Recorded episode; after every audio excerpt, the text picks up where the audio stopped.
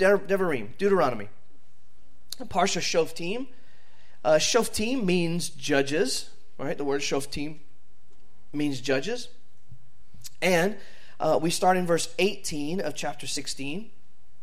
Verse 18 begins this way Judges and officers shall you appoint in all your cities, which Hashem your God gives you for your tribes, and they shall judge the people with righteous judgment.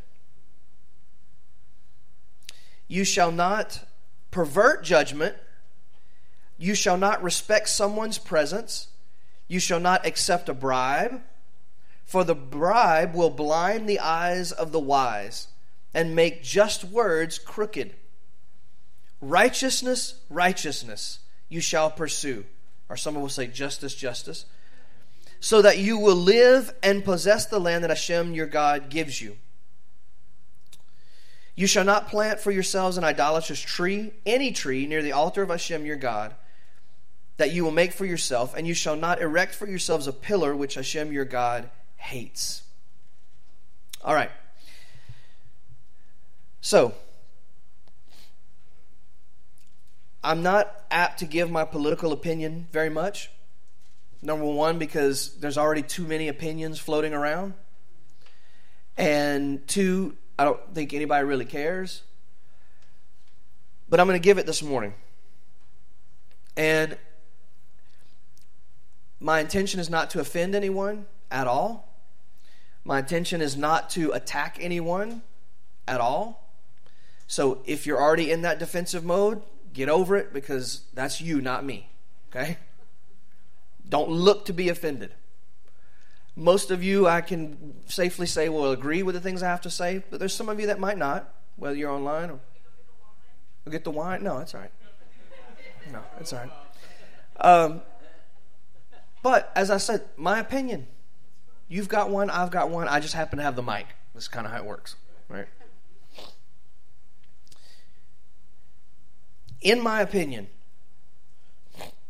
excuse me, our state government and our federal government are what I can best describe as a dumpster fire.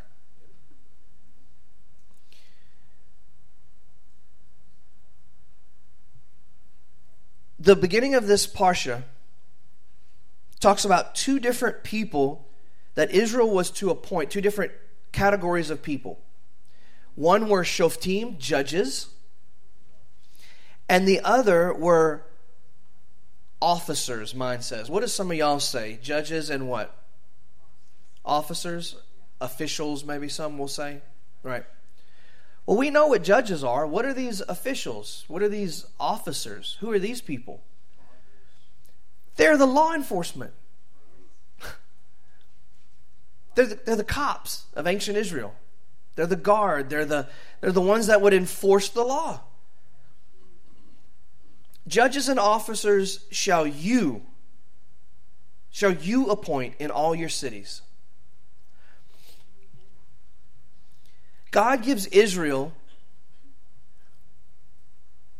the right, and we like that rights part. It's my right. What we don't like is the responsibility part. Because with every right, there is a balance called a responsibility. In, in America, we're thank, thank God we have the right to free speech. That means even speech that I don't like, or you don't like, or somebody else doesn't like. Unfortunately, that right is slowly being eroded away. And let me preface this because I don't talk about this stuff very much. I'm not a conspiracy theorist. I'm not looking for, you know, I'm, I do not look at every bush and think somebody's trying to take away something. I, I don't think that. I don't think that way. I don't live that way. I don't think there's a devil or a demon behind every bush. And I don't think there's a, a socialist politician behind every bush trying to take away my right. I don't think like that. So that's not where this is coming from. But there's a difference in conspiracy theory and looking with your eyes and seeing patterns and seeing things that are going on. There's a difference between something you dream up and just just sitting back and quietly with hopefully with sober wisdom and looking at what's happening and examining and making judgments. And we're going to talk about that in a minute. We have the right to say what we want. But you can't yell fire in a crowded theater because with every right there is a responsibility and what we have forgotten maybe not us but what many have forgotten in this country in this state is that with every right, as much and as strong and as powerful as that right is, there comes a responsibility. Our Constitution begins with inalienable rights that come not from government, but from, from who? And this is what we love to do. We love to proclaim our God given rights especially as conservatives, of which I am one, I'll make no bones about that, especially as conservatives, we love to pound the table and talk about our God given rights. Government didn't give us those rights, God gave us those rights. Great, I'm on board 100%. But with those God given rights are also God given responsibilities. We love the rights, don't really want to focus on the responsibilities so much. Judges and officers you shall appoint. We have the unique privilege in America to vote. Now, I'm not going to spend half an hour on all the all the stuff about voting. I've, I've mentioned my take on voting and all this stuff before. Is there voter fraud? Yes. How long has there been voter fraud? Ever since there's been voting. This is Israel is given this commandment to appoint or elect judges and officers. You don't think there was some shenanigans going on in the wilderness? A little bit of influence peddling? A little bit of scratch your back, I'll scratch mine. You don't think that was going on? These are people. They're the nation of Israel, they're the covenant people. We know that, but they're people. There's been election fraud since there's been elections. Just like there's been calories since there's been food. It's, it's just part of the system. And you can't rebuke the calories out of the food. We've tried. Many of us have tried. It, unfortunately, it doesn't work that way. Yeah, and you can't speak nutrition. Yeah, those things that are as though they are, things that are not as though they are. Yeah. Yes, there is corruption and there is stuff in in in the elections. However, we have the right to vote and we have the responsibility to do so. I don't I don't care if you don't think your vote will count. I don't care. That doesn't that shouldn't even yeah, but my vote's not yeah, I know. It might not. It might not. But you know what? You have the right, and that has to be balanced with the responsibility. If you don't take responsibility, your right gets taken away. Because they are to, they work together. They're two sides of the same coin, two feathers of the same bird. And I look around at people who believe in this country and who believe in the freedoms that we have. So much so that they left their families, they left their children, they left their spouses, they left their home, and they went to some other place and they defeated evil before it could even reach our shores. They defeated something that would try to take our rights away before it even came to us. These men and women, these heroes, are so proactive in their belief and their love for this country that they didn't even they didn't sit back and wait for it to get here and then go, now we'll rise up. No, we see it coming and we go hit it where it is. So that we can be protected. And we are so spoiled. We are so spoiled in America. We don't even we don't even realize how spoiled we are. The fact that a that a I don't I never know is is it somebody help me Is a trans woman a woman or a man biologically? I don't know. I can't figure it out. I don't know if they're a, a trans woman is a woman trying to be a man or a man trying to be. I can't. I don't remember. Anyway. What? Say it again. A man trying to be a woman. Okay, got. It. Thank you. I, anyway, the fact that they can walk into a store and be mislabeled, because you look like what you are, and you sound like what you are, and you act like what you are, and absolutely start, a, you know, just lose their absolute minds. Somebody fought and died for their right to do that. Now, you don't like it, I don't like it. But but somebody fought for that. The fact that people can amass in a group and burn the flag, the symbol of America, that is their right. Somebody fought for their right to do that.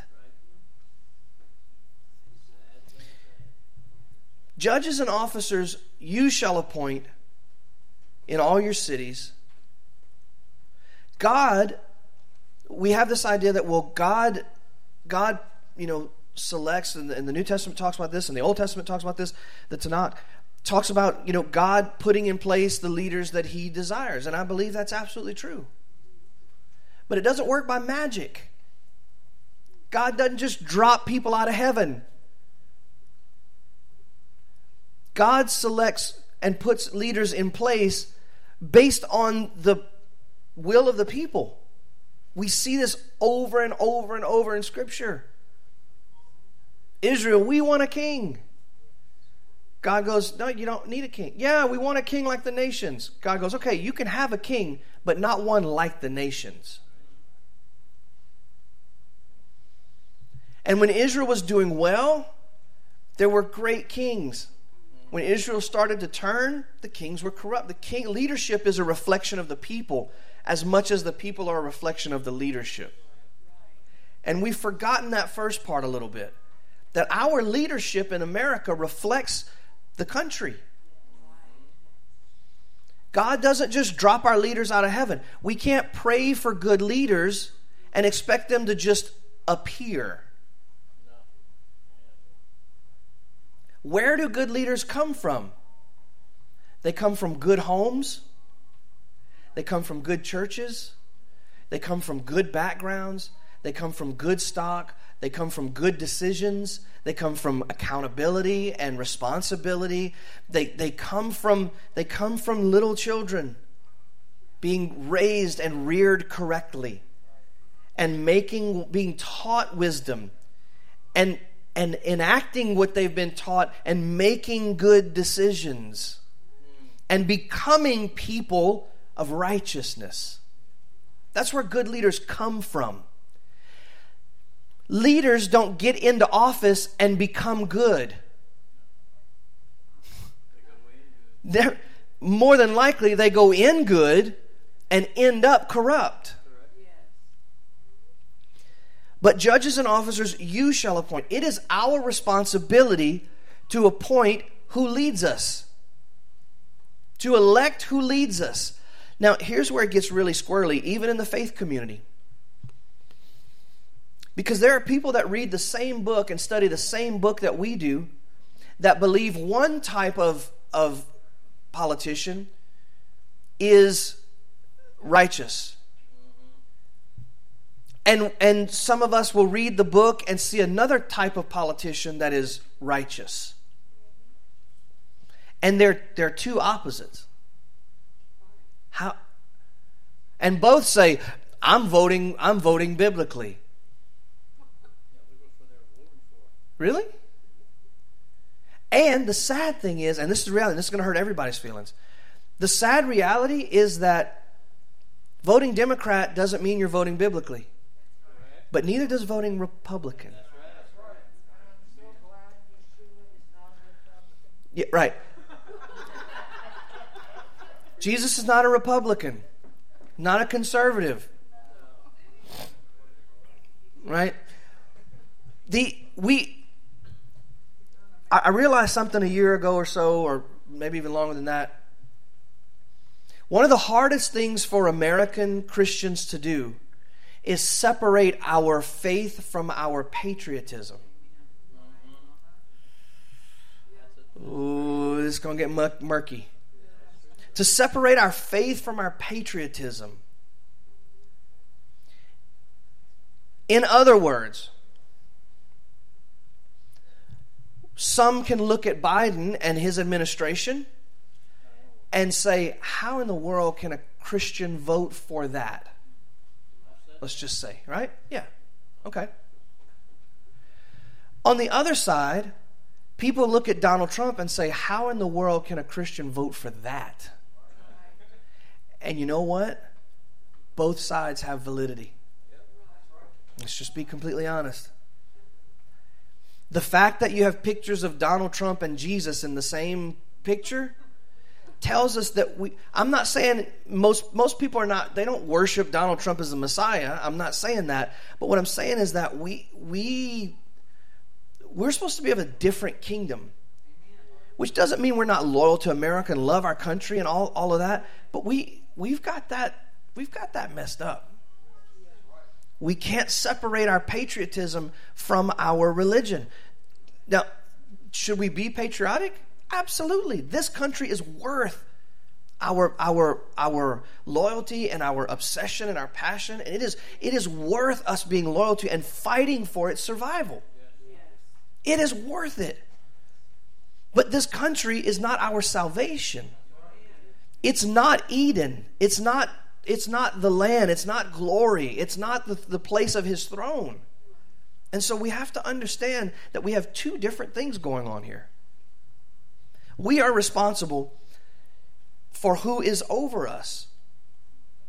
So, a few weeks ago, I said something really unpopular, and I believe it, so I'm just going to keep saying it. Again, do I believe there was corruption in the election? Absolutely. Was the election stolen? Maybe so. Okay, yeah, some people believe it absolutely was. There are people that are still holding conferences and doing stuff, proving how it was stolen. Great, okay, good. What we don't consider and we better. What we don't consider is maybe the leaders we have are the leaders the majority of our country wanted. We don't consider that. Maybe, may, in my in my opinion, maybe the dumpster fire of politics that's in Washington right now and that's sitting in the White House, maybe that's what our country wanted. And those of us that didn't want that, maybe now we're the minority. Maybe we've been lulled and we've been spoiled into thinking that we have the majority. Christian values, Judeo Christian values, have the majority in America. That's the way it's been. Do I believe that makes a better America? Yeah, absolutely. I think we're proving that right now. But you know what? Maybe the majority of our country doesn't want a religious a, a Judeo Christian value. Maybe they don't. And maybe now they're starting to vote. And maybe now they're outvoting us. Again, I'm not taking away from election corruption and all that kind of stuff. I'm just saying there's another side we have to consider. Because if we stay focused on the idea of election corruption, we may fix the election system and it may show even more powerfully how in the minority we are. It may be a truer reflection of how in the minority we are. It's just a posit I'm throwing out there. Because there are kids that I've discipled that love God. There are, there are kids of other races that I've discipled that love God, that love me and Heather, that have completely voted and and now their value system is completely different than anything I ever would have thought their value system is. And I'm looking at it going like, what happened? What this is not the kid I knew. But you know what? They believe in where they are. And they're voting that way and they're talking that way and they're pushing that way, and that's just what it is. I think we do ourselves an injustice if we don't at least take that into consideration. Because we are the ones who are responsible for the ones that are, are in, in, uh, in judgment and in enforcement over us. He goes on to say, Um, and they shall judge the people, is still verse 18. They shall judge the, judge the people with righteous judgment. So here's a question How do you know you're electing or appointing someone who's righteous? How do you know? Man, we've been snookered, haven't we? we sure have had the old bait and switch a lot, several times. How do you know? How do you know when somebody is, is, is going to rule in righteousness and in justice? Well, first of all, what is righteousness and justice? Do you even know what that means? Well, well, many of them don't. Many of us don't. And that's why we get into trouble. Because we don't understand what is what is righteousness? Well, the Sunday school definition that I remember so well is right standing with God. Great. That's a that's that's first.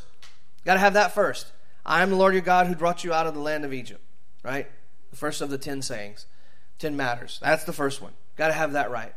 Right standing with God. The biblical idea. That's great. But righteousness extends to two other places in my mind that we don't consider necessarily. Righteous extends not only between how you stand before God, but also how you stand before others. Listen, there are some Republicans that we've elected that are not righteous people. They may talk the talk, and they may, they, you know, they may say all the things, and they may have great photo ops and a great marketing team or publicize, publicist or whatever. But the bottom line is, they're scoundrels. They're not righteous people. And you say, well, you can't judge their relationship with God. We'll get to that in the next few minutes. We, and they're not good. But there's a third area that we consider even less, and that is the relationship to creation at large. Oh, and this is a place where it gets sticky because socio fascist liberal wackos have a climate change religion. Right? And I say religion because that's exactly what it is. And they accuse conservatives of not caring. But it's so interesting to look at some of these places where there's been rallies and protests. They're destroyed. Look at where God fearing people have been. Nine times out of ten, it looks better than before they got there. That's the way it should be.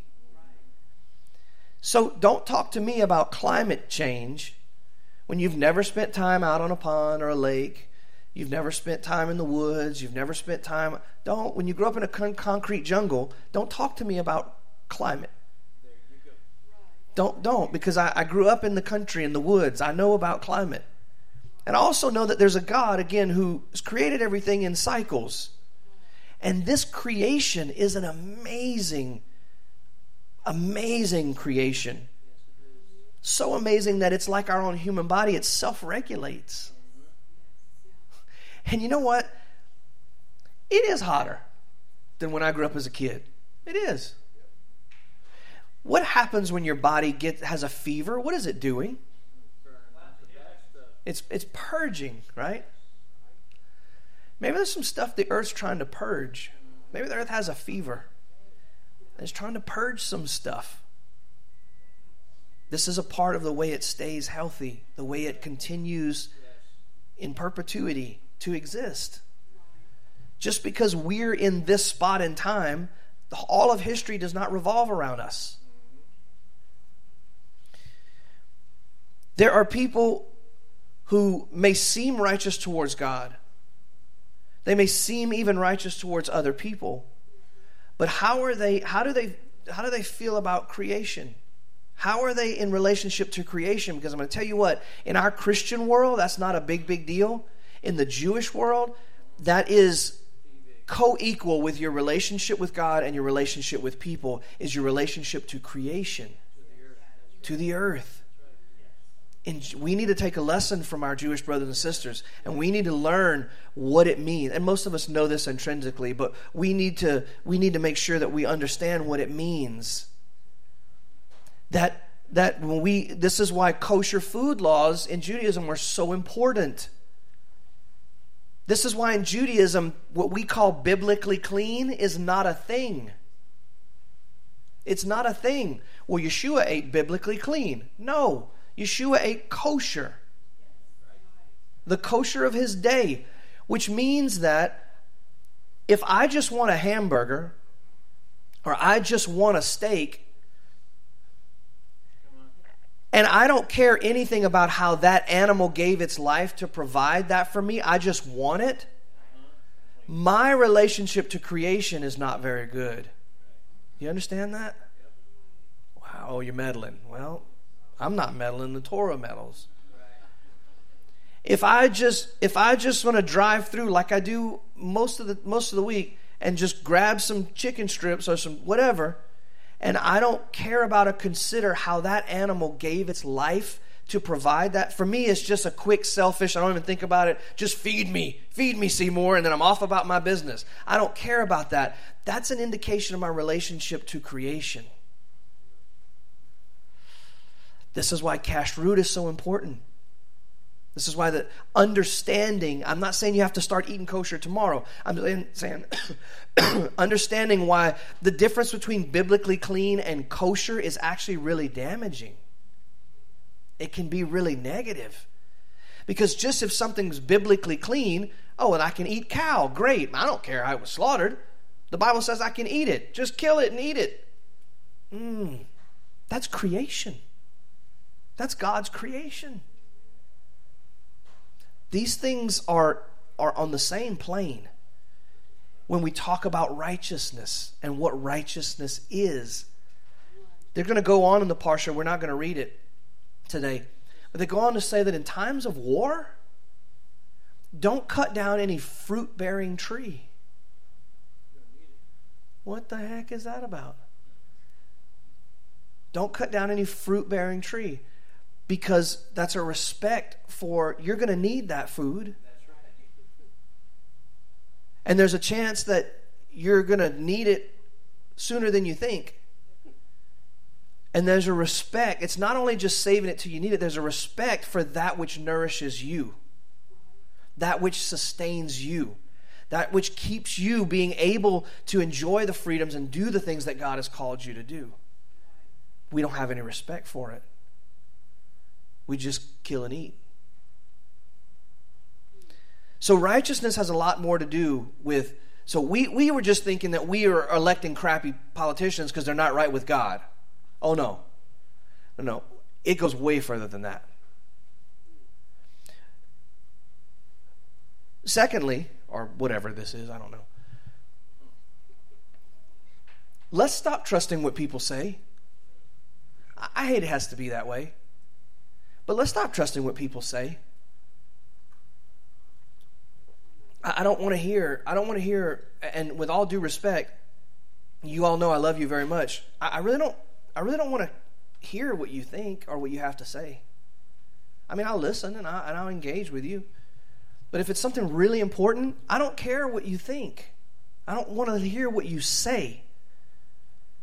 I want to see what you do and what you've done because that's the real measure of who you are. And when we're looking for someone to elect, to appoint over us, let's be honest, we don't do our research. We don't. We don't. Most Americans don't. We don't know. Most millennials in New York that voted for AOC, they don't know that she was serving coffee the day before she got elected not the day, but she was a barista, and I got nothing against baristas. Cool. Like, there's some valuable people that work in every sector of our economy.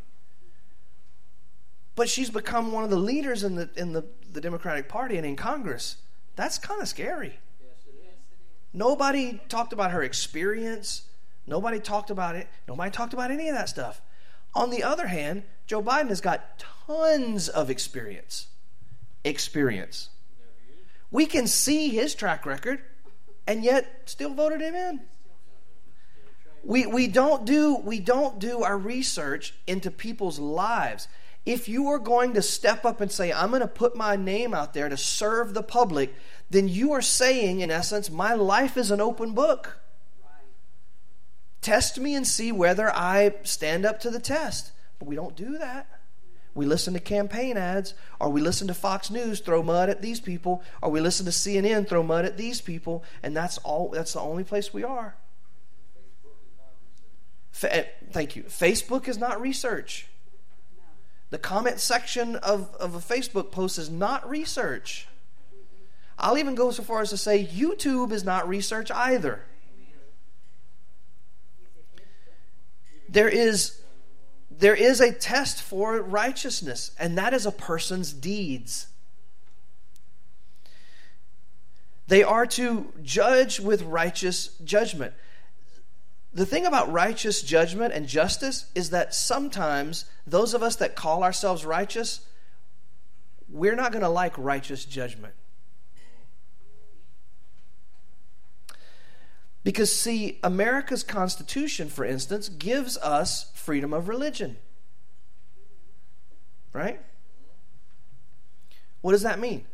That means the government does not endorse, there is no government, there's no state religion. Somebody moves here from another country, you couldn't tell them that. Because when they come into America, what do they see? Scripture on all of our public buildings.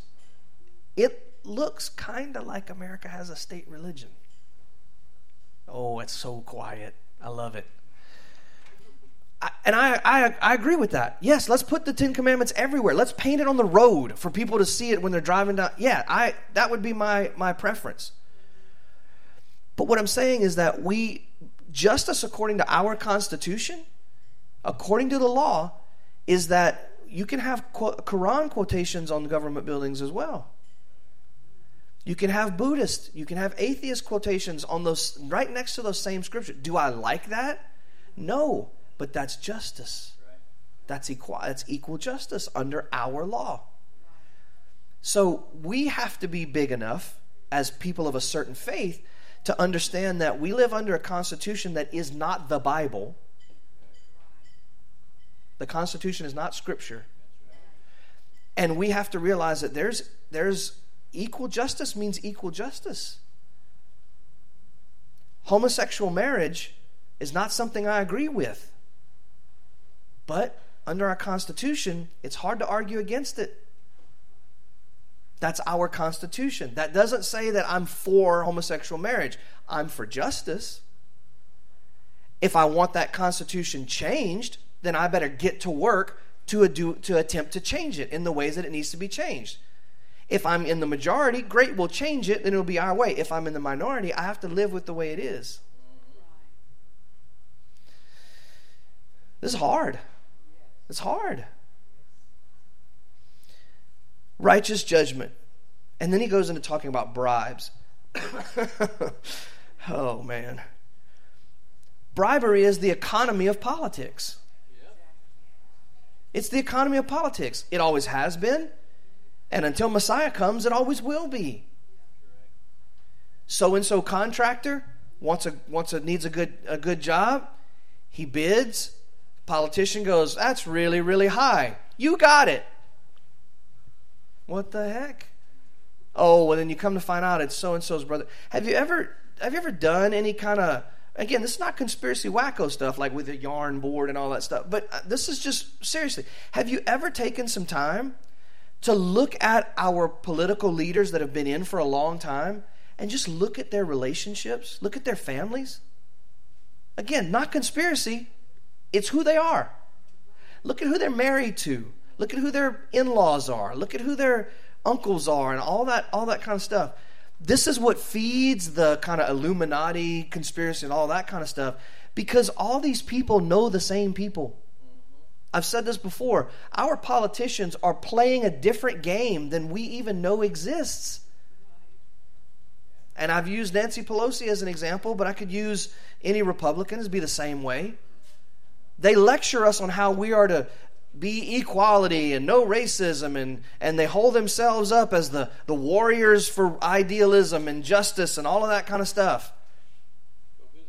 The sickness about that is that they don't live with the same people we live with. Uh, Mitch McConnell, the Republican leader, Nancy Pelosi, same thing. They have guards around them. And if, if, if they don't want to be around a certain type of people, they don't have to be. They don't have to be. And it's okay because they have security. And they get in their armored cars and they drive them to their gated homes behind their walls. And they have their servants and their private jets and their whatever. And then they stand and they cry and they play like and all this stuff and try to lecture us about values. You know what real life is like? Real life is being in, in the line at Walmart that seems like it never is going to move with an Indian family in front of you and uh, whatever. I mean, you know, as a white guy, people from different parts of the world, and having to actually live with those people. And they have to live with me, with all of my white idiosyncrasies, and all of their African American idiosyncrasy, and Mexican idiosyncrasy, and Indian, whatever. That's real life. How dare a righteous judge a righteous politician lecture us, the real people of this country, about what it means to live together. The irony is that we are living together. We're living together in small communities and large communities all over this country. And you know what? It's working. Rose Pine, DeRidder, it works. Blacks and whites work together. Black men hold the door open for white women. White men help black mothers with their hands are full with groceries to their car. It works. There is no racism here. Or if there is, we've adapted to it and we have overcome it for the most the vast most part. So where is all this division coming from? It's coming from outside. It's coming from the very people that don't have to deal with the issues that they are stoking. They're creating issues that they don't even have to live with. Come on. And we, oh, we defend these people with our lives. How sorry are we?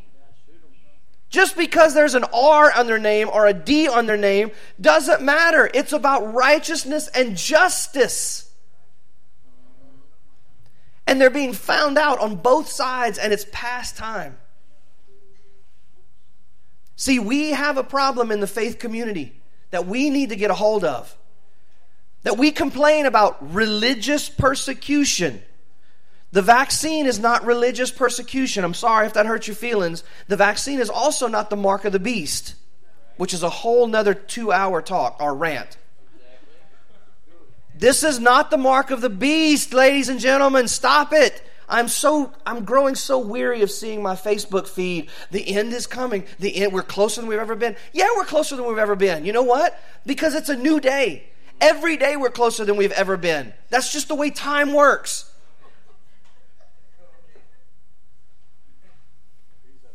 The mark, the mark of the.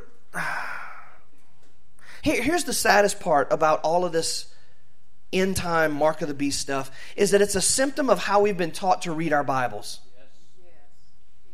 We've been taught to read our Bibles as some kind of code that that and future telling crystal ball. Let's just call it what it is. This book, for a lot of people, is a crystal ball. Now, they would never have a crystal ball in their homes, but they got these things lying around. And they treat them the same way. Oh. What do I look for tomorrow? Signs of the times. Here's the sign of the times the people of this earth have rejected God for the most part. It's in chaos. That's what happens when God's not allowed. It's chaos. And then he called some other people that did hear his voice to start repairing this thing and start bringing people back to loyalty to God. That's us. And if if that's not happening, it's not God's fault. It's our fault. And for all of my Christian brothers and sisters who I love very much that are just waiting for the, the airlift out of here, my God, you're going to be so disappointed. Because heaven is coming to earth. I don't know where you're going, but heaven's coming to earth is what the book tells me.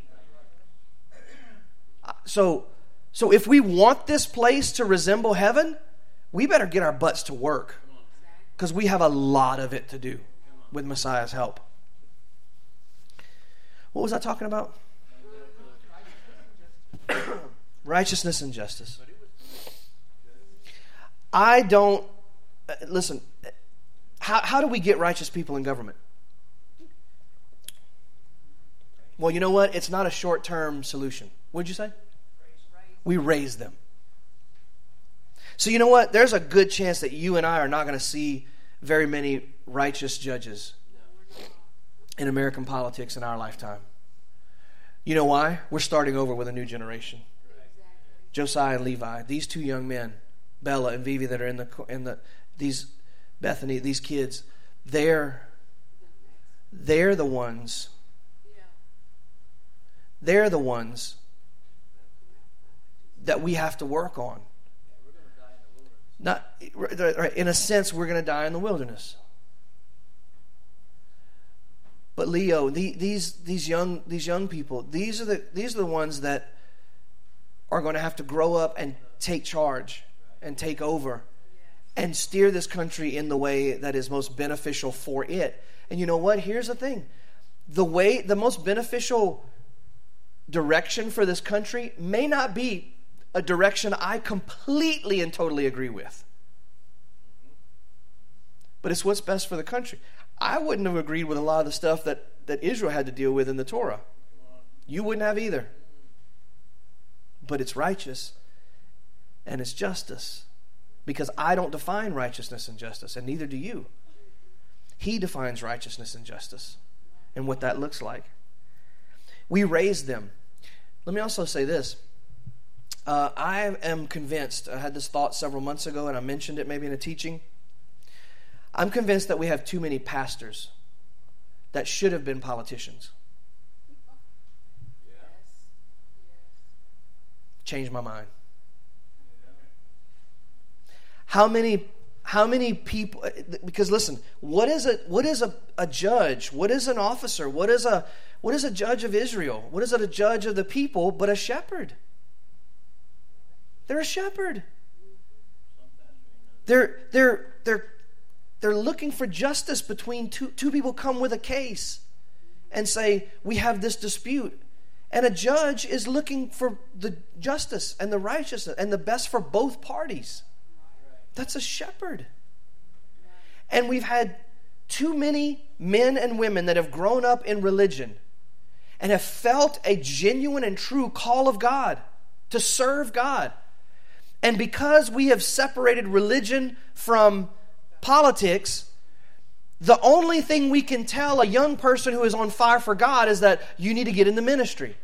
You need to be a youth pastor. You need to be singing in the choir. You need to be in music minute. Oh, you can play the piano? You need to be a worship leader. Who says? Oh, you have a you have a love for people and a love for God. You need to go to seminary and be a pastor. What if we started telling those kids, you need to get educated about our government? If you want to serve God, because who were the servants of God in this book that we claim to love? Who were the servants of God? They were the judges, they were the kings, they were the counselors, they were the priests, they were government officials. That's what this book is about. If you didn't realize it, this book is not about common people. It's not about you and me. That might hurt your feelings. Too bad. It's what it is. This book is not about common Israelites. Name me 10 just common, everyday, run of the mill Israelites that this book talks about. There may be 10, but that's the minority. Who is this book talking about in the Tanakh? Kings, priests, judges. Why? Because they shape the nation. They're shaped by the nation. They are shaped because, because this is a kingdom that we're operating in. This is a kingdom. God is about government, and the government shall be on his shoulders. So when we feel a call of God, who is to say that's a call to vocational ministry and not a call to public office? Because I'm telling you what, the church has isolated and segregated itself away from the government for so long that we don't have a voice anymore. We have our marches and we have our rallies and we have our this and we have our that. And the rest of the country is walking by going like, they're not sitting in our churches for sure. They're not attending our rallies for sure. And they're not hearing our voices. And they're not hearing the gospel of the kingdom. Because we chose to disengage. We chose to get out. I said a couple weeks ago, the culture wars, we lost the culture wars 40 years ago, 60 years ago. We, don't, we think we're fighting the culture wars, and we're, and we're, we're just we're just swing, we're just swinging, going like, man, we're really making a difference. No, no, not really. What if some of these, what if some of these young kids, teenagers, felt the call to serve God and call to, to ministry? And what if there was a different ministry besides in the walls of a church? What if there was a different thing called ministry than missionary work? What if there was a different type of ministry than pastoral ministry? What if government was a ministry? Matter of fact, in a lot of countries, it still is called the ministries of different departments the Ministry of Defense, the Ministry of State, whatever. What if we taught our young kids that in order to serve God, it may be not standing behind a pulpit, but it may be in the halls of Congress? I bet we can all think of a pastor that we've known that probably was a good pastor, probably had a good church, probably meant a lot in your life, but man, as a politician, they'd have been, they'd have knocked it out of the park. Maybe the, maybe the church, maybe we've shot our own selves in the foot. Where else do righteous people come from besides faith communities? And we go like, oh no, you got to be a pastor. You got we got to box them into these compartments. Why not send them on and go like, oh yes, go serve God, run for city council, run for mayor, run for senate, state office, run for yeah, absolutely. Because here's the thing about how do we know righteous from unrighteous? Not only what people do, but you have to know the people you're electing. You have to know them. Well, we don't know them because we're not raising them. When you raise leaders, you know leaders. When you spend time with leaders, when you see them develop, when you mentor them, when you're a part of the communities that mentor them and see them in action, you know them. You say, well, yeah, but how am I supposed to know, you know, our, our state, our, our uh, federal congressman from the state or our, our you know, senator, whatever? How am I supposed to know them? Well, first of all, you see what they've done. You know them. But you know what? They go around the state and speak all the time when they're in the state. How many times have you gone to listen? Ask a question. Meet with them after. Shake their hand. How many times have you been to a school board meeting? How many times have you been to a city council meeting? Just sat and listened to what was going on. See, I don't understand where we came out with the thought that well, if we huddle in church and we pray and we do our thing here, then the government will be right. That's disconnected. We can't isolate ourselves in buildings called churches or synagogues or whatever and not be involved in city hall meetings and town meetings and parish meetings and all that kind of stuff and think that government's going to be okay just because God's going to honor our getting together in church. No, this is what we should be doing. This is our worship. This is our religious practice. This is our duty. But you know what? We also have a duty to be involved in the in the, the people that govern us. You appoint, you elect. And we're not. I'm not saying you have to be a politician. Show up and ask a question like, hey, the roads around here really suck. Like what's um what what are we doing about that?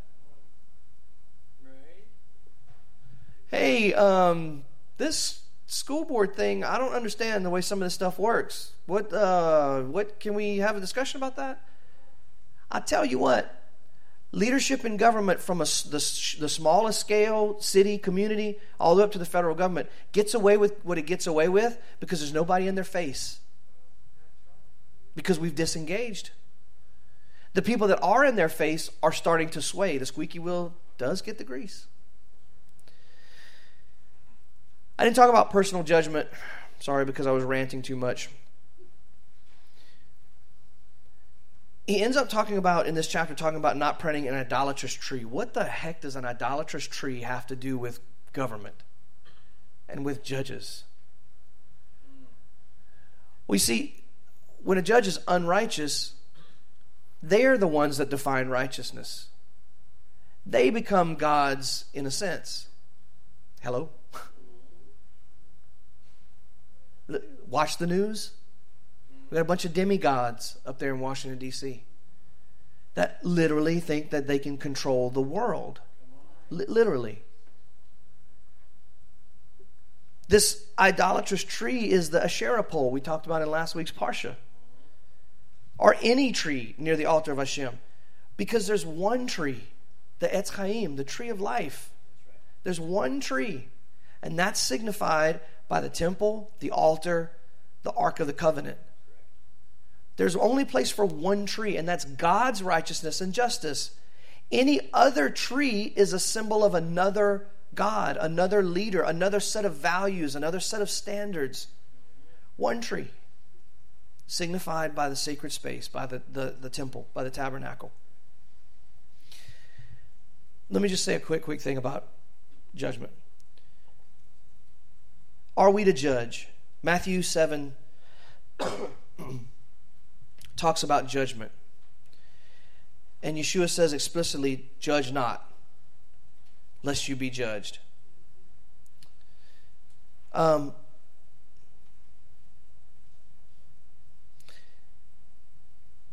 what does that mean? What does that mean, not to judge? Here's where it becomes problematic. He doesn't mean, when he says judge not, he doesn't mean don't have an opinion. Don't don't have an opinion lest somebody have an opinion about you. Well, you know what? That's going to be that's the way life works. You know what? It's the way life works. Some of you don't like the way I dress, or don't like the way I talk, or don't like the way I do this or do that or whatever. You know what? That's not a judgment. That's your opinion. And you know what? It's okay to have opinions. But man, you listen to some hyper grace preachers talk, and judgment means you have to think the best about everybody all the time. Like you can have likes and dislikes and opinions, and that's not a judgment. So be free from that idea. Period. Yeshua says, Judge not, lest you be judged. The judgment is about the sentence more than it is about the accusation. you and I don't have that right to, to cast a sentence on someone. We don't have the right to do that. When we do cast a sentence on someone, we usually make sure that that sentence is carried out. In other words, we have a group of friends or a group of people that we kind of click with. Someone else tries to come into the group that doesn't really fit instead of being opening and giving a little time, we cast judgment, which is okay. You have an opinion. You just don't mix. That's just natural. But then we place a sentence on them that they're not allowed in our group. And then we make sure that we make that happen. You see the difference? I can not like hanging around a certain group of people, a certain personality, because sometimes personalities just don't mix. I can not enjoy and not like being around a certain personality but when I begin to make sure that that personality is out,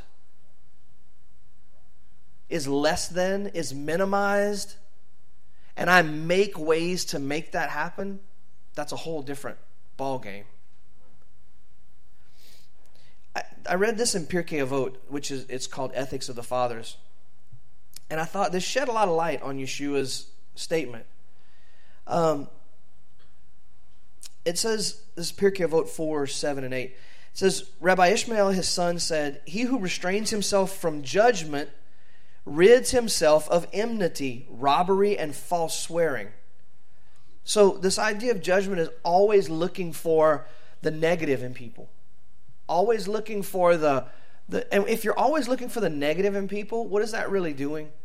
You're always constantly trying to prop yourself up, right?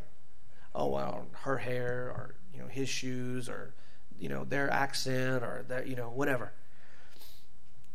but he whose heart is presumptuous in giving a judicial decision is foolish wicked and arrogant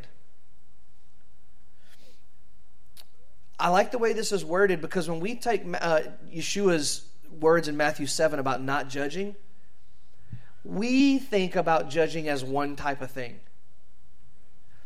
But when Judaism talks about judgment, it's talking about legal judgment more than it's talking about ethical or moral judgment, if that makes sense. They're talking about legal. Look, i have got some good Jewish friends, some of the most judgmental people I've ever met in my life. And according to some of the hyper grace churches and stuff I've been in, it's almost like, oh, how can you say that about another person as a as a as a Jew? How can you say that? Because they don't think about judgment the same way. When the scripture talks about judgment, it's talking about a legal judgment. When when God finally judges the earth, every Yom Kippur, when God sits as judge, that's a legal thing. He made a contract with us, a covenant with us, and he's judging to see whether or not we kept the contract. It's a legal thing.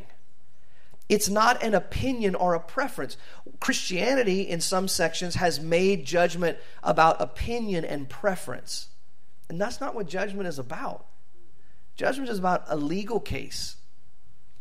Anyway, uh, verse 8 says, He used to say, listen, judge not, that sounds like Messiah, right? Judge not.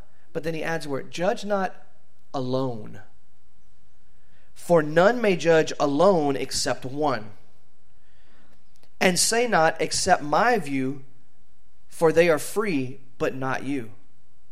Judge not alone, for none may judge alone except one.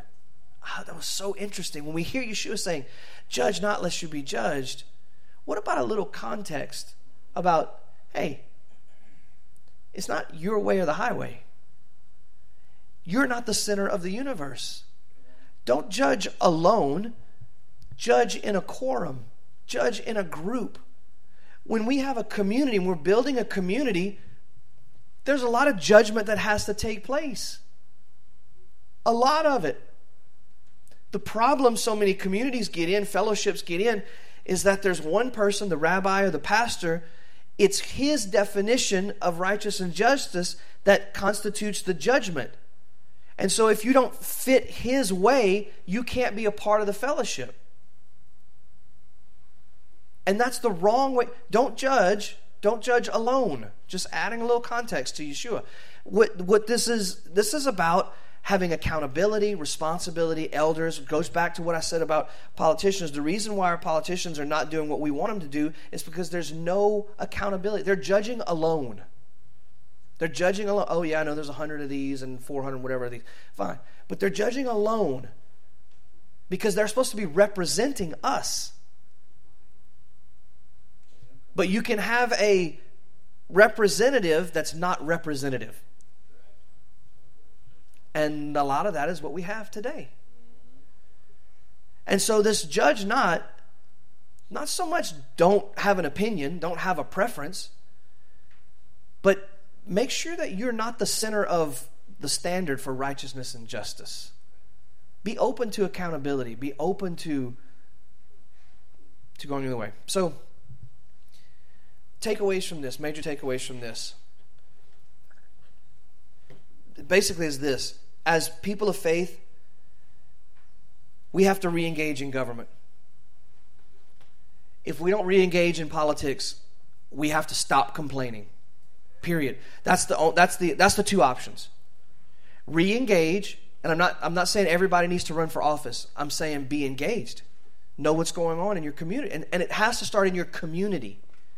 You can't you can't you can't skip you can't skip over Pickering and go straight to United States Congress, right? You can't you can't skip Fields or Evans and go straight to it starts in your community with people you know because politics is about relationship. Government is about relationship. It's not about power, it's about relationship. When there is no relationship, the default is power. But relationship balances power, it's an accountability to power. Get involved, get stuck in. If you're not going to do that, then when the politicians make a decision you don't like, don't don't say a word. Shh.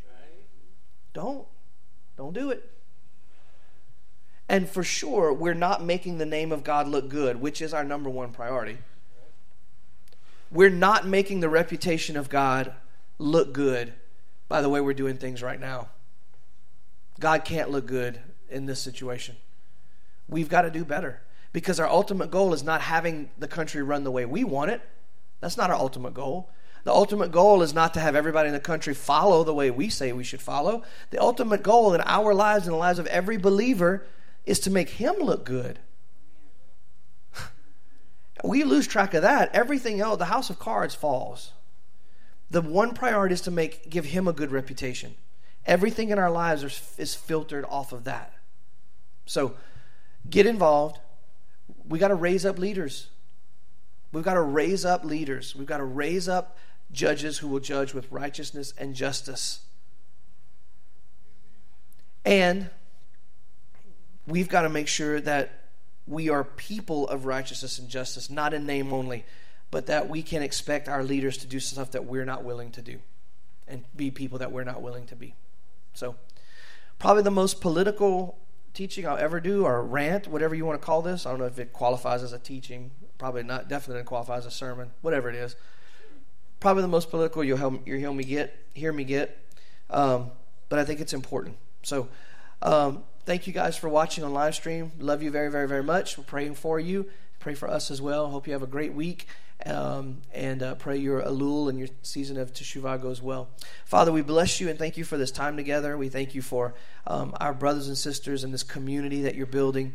I thank you, Father, for um, for people that we we didn't even know about that now are becoming good friends and, and building relationships, whether that's here in person or whether it's online. Um, people from all over the nation, all over the world that are connecting and, and encouraging one another and being uh, being there for one another. It's so beautiful, and, it, and it's only you that can do things like this. So we thank you and bless you for mercy and compassion. And Father, we do lift up um, the nation of Israel and, and the IDF and our, our Jewish brothers and sisters. Um, and Father, we lift up everyone who is watching today or are listening today who is uh, suffering with illness, whether it be cancer, heart, diabetes, COVID, whatever it might be, Father. And we lift them up and pray uh, that you be with them, that you give them strength and shalom and healing. And um, we bless you, Father, and look forward to being together again next Shabbat through our incredible and beautiful and necessary Savior, Messiah, Yeshua. Um, we bless you and we ask these things. Amen and amen.